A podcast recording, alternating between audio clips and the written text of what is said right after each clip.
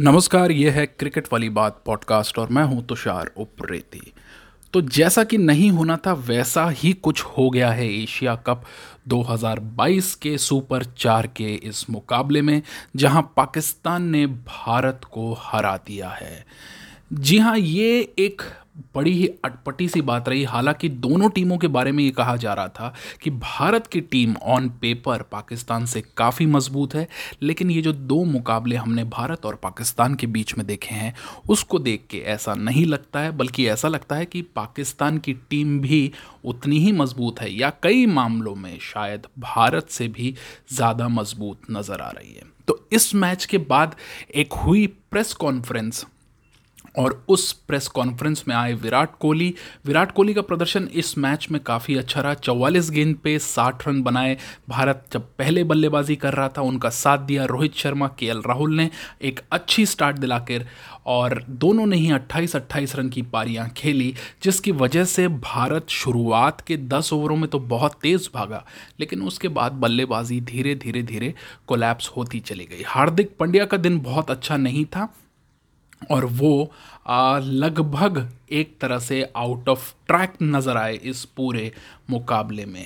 तो जहाँ तक बात की जाए, पहली इनिंग की तो भारत ने बनाए एक सौ इक्यासी रन और मैंने ज़िक्र किया उस प्रेस कॉन्फ्रेंस का, वो क्यों किया, वो भी बताता हूँ आपको पहले पाकिस्तान के साथ जो हमने गेंदबाजी की उसका ज़िक्र कर लेते हैं। तो पाकिस्तान जब बल्लेबाजी करने उतरा तो दो ऐसे सवाल हैं जो भारत अभी तक डिकोड नहीं कर पाया। पहले सवाल का नाम है मोहम्मद रिजवान। जिस किस्म की बल्लेबाजी मोहम्मद रिजवान टी ट्वेंटी में करते आ रहे हैं, जो कि सर्वश्रेष्ठ बल्लेबाजी है, ऐसा लग रहा है कि भारत उनको आउट करना जानता ही नहीं है।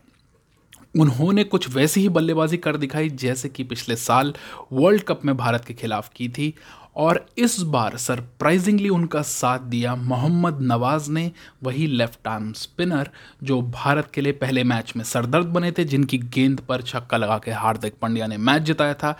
इस मैच में दूसरा सवाल बन के वो आए आउट ऑफ़ सिलेबस क्वेश्चन और भारतीय गेंदबाजों को खास तौर से जो हमारे दोनों गेंदबाज हैं लेफ़्ट जिसे कहते हैं कि हमारे जो गेंदबाज हैं स्पिनर्स जो हैं, उनको उन्होंने खासा परेशान किया।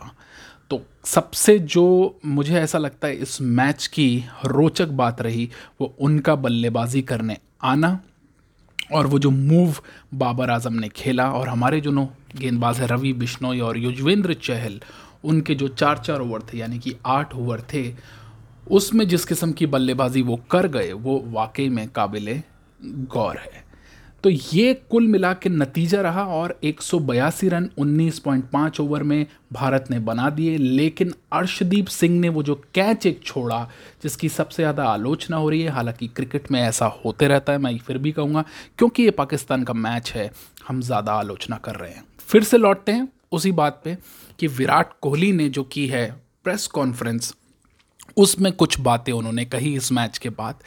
एक उन्होंने ज़िक्र किया अपनी टेस्ट कप्तानी का और कहा कि जब उन्होंने टेस्ट कप्तानी छोड़ी तो सिर्फ़ एम एस धोनी ने उनसे बात की या उनको एस एम एस या मैसेज भेजा। इसके अलावा किसी ने बात नहीं की, जबकि काफ़ी लोगों के पास उनका नंबर था। दूसरी अहम बात जो उन्होंने की, वो ये की कि जितने भी लोग उनकी बैटिंग को लेके सवाल उठा रहे थे मीडिया में, चाहे वो एक्स क्रिकेटर्स थे या जो भी थे, उन सब के पास उनका नंबर मौजूद था। यानी कि वो चाहते तो विराट कोहली से सीधे बात करते थे, कर सकते थे, लेकिन ऐसा उन्होंने नहीं किया। ये तो बात उन्होंने अपने प्रेस कॉन्फ्रेंस में जो की, जिस पे बहुत चर्चा होगी आने वाले दिनों पे, जिस पे बहुत सारे क्रिटिक्स भी होंगे। लेकिन उन्होंने आज का ही दिन क्यों चुना? क्या विराट कोहली अपने ईगो से ऊपर उठकर भी सोच सकते हैं। ये एक अहम सवाल मुझे लगता है जो यहाँ पूछा जाना चाहिए।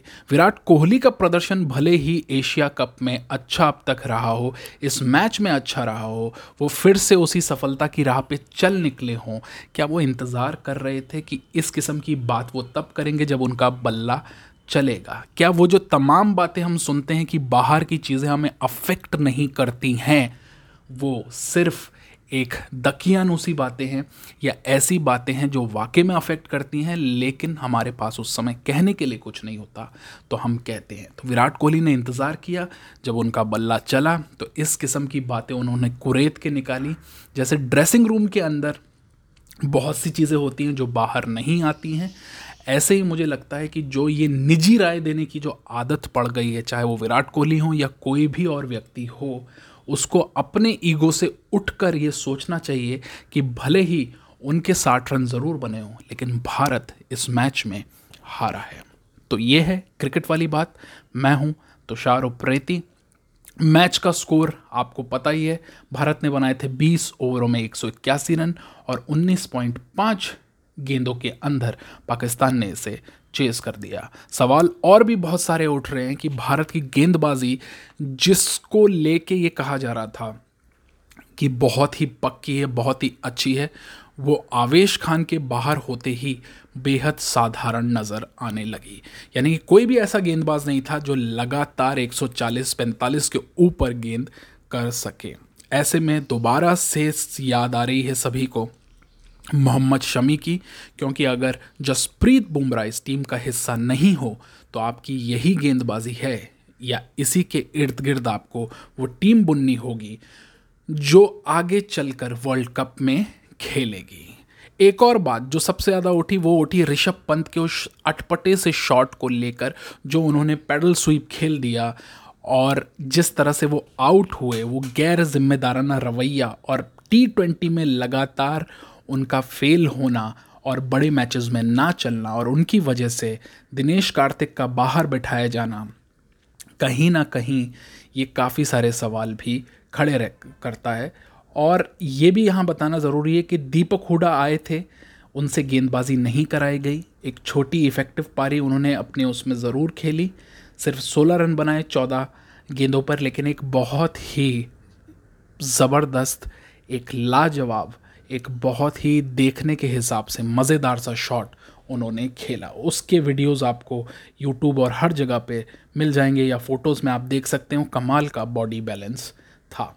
फ़िलहाल भारत की हार हुई है और पाकिस्तान जीत गया है सुपर चार का ये मुकाबला। अब भारत को लगातार दोनों मैच जीतने होंगे, अगर उसे खेलना है फाइनल और दूसरी तरफ़ से उम्मीद ये की जा रही है कि फाइनल मुकाबला भी होगा।